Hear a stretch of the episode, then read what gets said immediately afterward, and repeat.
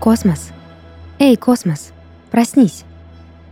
Лихач крепко держался сильными руками за плечо товарища и сотрясал его, словно от пробуждения зависела его жизнь. «А? Что? Где мы? Мы уже дома?» Испуганно спросил Космос, пытаясь осознать себя с просонья. «Какое там дома?» «Нет, друг, мы все еще на карме», — ответил Лихач и ласково хлопнул друга по плечу. «А, точно, точно», — разочарованно произнес Космос и, потирая заспанные глаза, уселся на кушетке.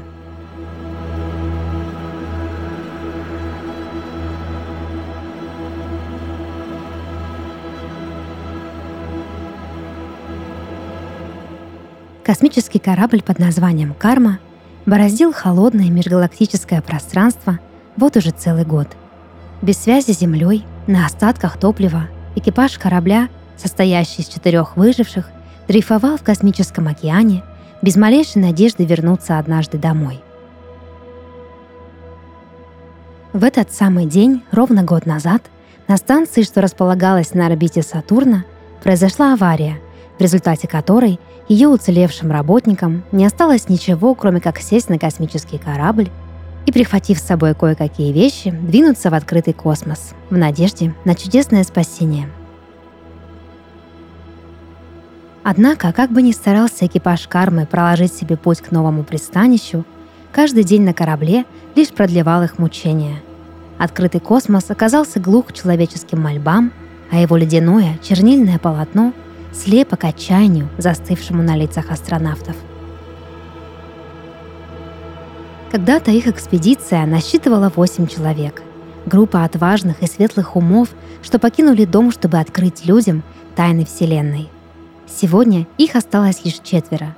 Молодой астрофизик по кличке Философ, нелюдимый биолог Молчун, рослый харизматичный пилот Лихач и меланхоличный Космос, психолог, что специализировался на работе с астронавтами. Продовольствие оставалось буквально на неделю полета, кислорода на пару дней, а вот топливо всего на несколько часов.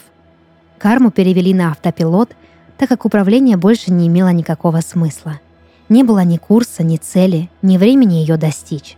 Через пару часов, когда топливо корабля кончится, Карма, надеясь лишь на инертную тягу, отправится мертвым грузом куда-то в бездну. А когда закончится кислород, превратится в огромную ледяную глыбу и, словно космический катафалк, присоединится к другим, подобным ему пустышкам.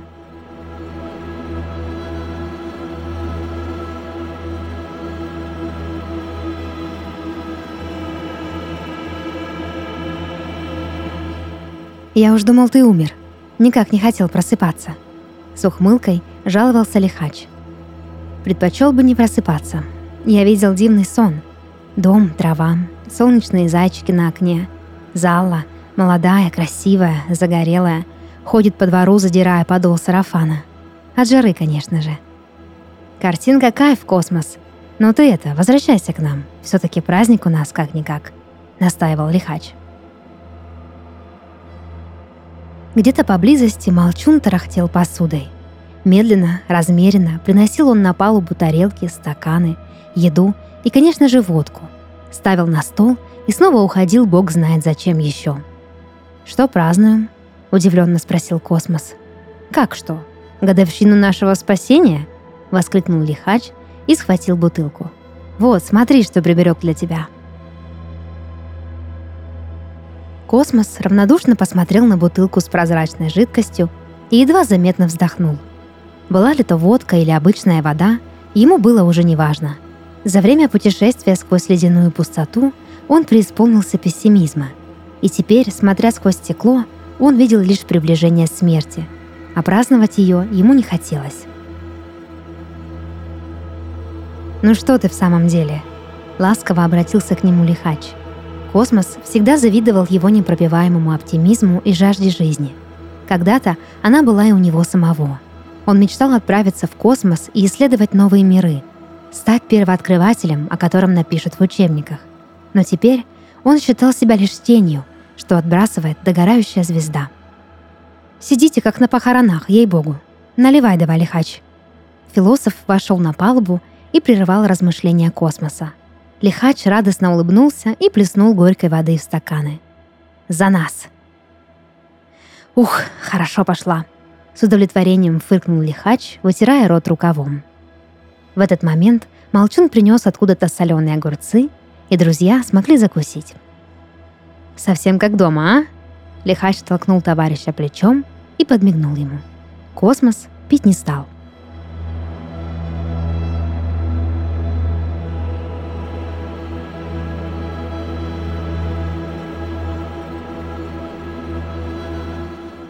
Я вот что думаю. Сколько нас таких, не вернувшихся, застрявших в чертогах Вселенной? Быть может, где-то есть место для подобных нам? Некий островок спасения. Начал философ размышлять вслух.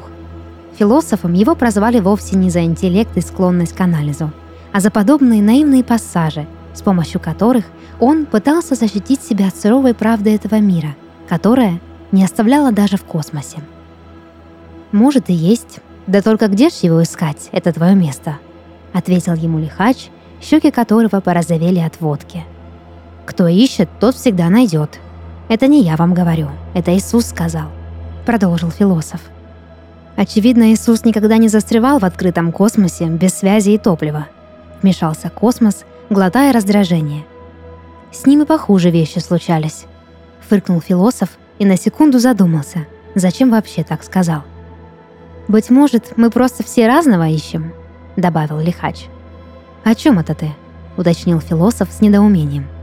«Ну вот сам посуди.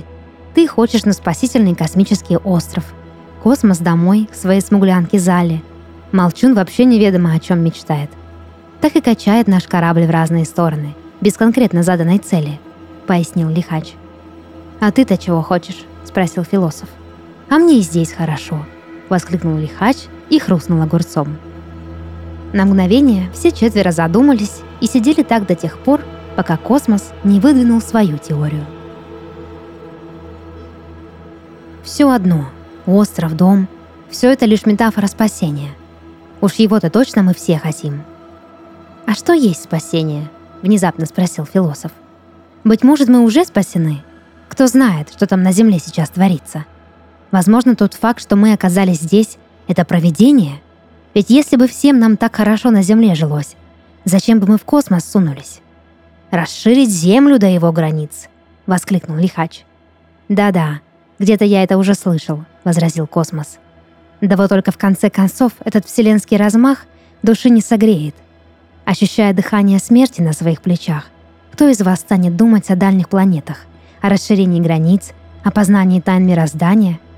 Человек есть человек, мы выходим в космос в поисках смысла, но в итоге все сводится к простой истине. «И какой же?» – спросил Лихач.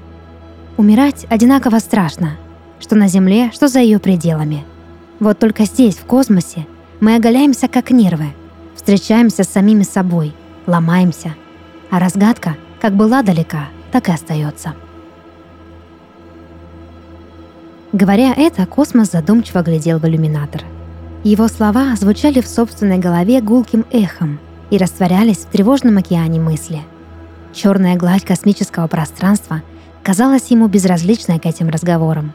На мгновение космосу даже привиделось, что эта бездонная чернота, эти мириады звезд, что в стихах воспевают поэты, на самом деле пусты, бесформенны и уродливы. Ему хотелось поскорее умереть хотя бы для того, чтобы больше никогда не видеть этой пустоты — не ощущать на коже ледяное прикосновение безысходности. И все же, какая красота! Вы только посмотрите! Лихач поднялся с места и подошел к смотровому окну.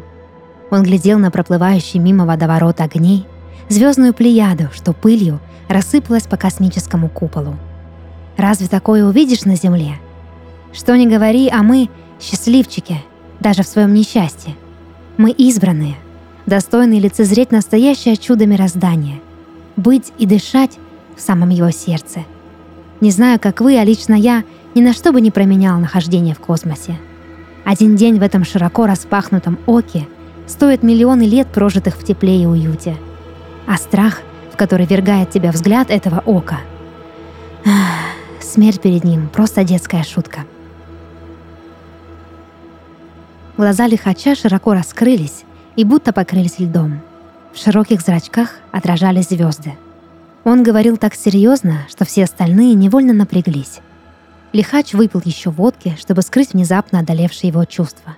Казалось, за ширмой оптимизма наконец-то промелькнул истинный смысл его слов. Мы многим пожертвовали, чтобы попасть сюда. Мы заняли место рядом со звездами. И каждый из нас был готов умереть уже тогда, когда впервые сел в симулятор. Космос теперь течет по нашим жилам. В конце концов, мы так далеко, вернее даже так давно от дома, что его уже и нет вовсе. Эта дверь окончательно закрыта, но вот-вот откроется новая. Так что я предлагаю отпраздновать, что бы это ни значило. Пока мы еще дышим, давайте оставим рассуждения о смысле жизни и просто поживем. Речь лихача как-то по-особенному взволновала каждого. Космос потянулся за рюмкой и молча кивнул товарищам. Они выпили. В этот самый момент на борту раздался давно забытый звук. Все четверо замерли в тишине. Бортовой компьютер кармы передавал сигнал с Земли.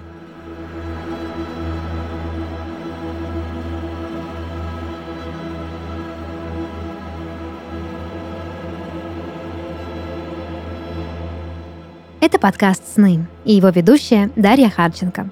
Сегодня я читала рассказ, написанный на основе сна нашего слушателя Александра Яковлева из города Москва. Если вы хотите, чтобы ваш сон прозвучал в подкасте, присылайте его к нам на почту. Ссылка в описании. До новых встреч и сладких снов!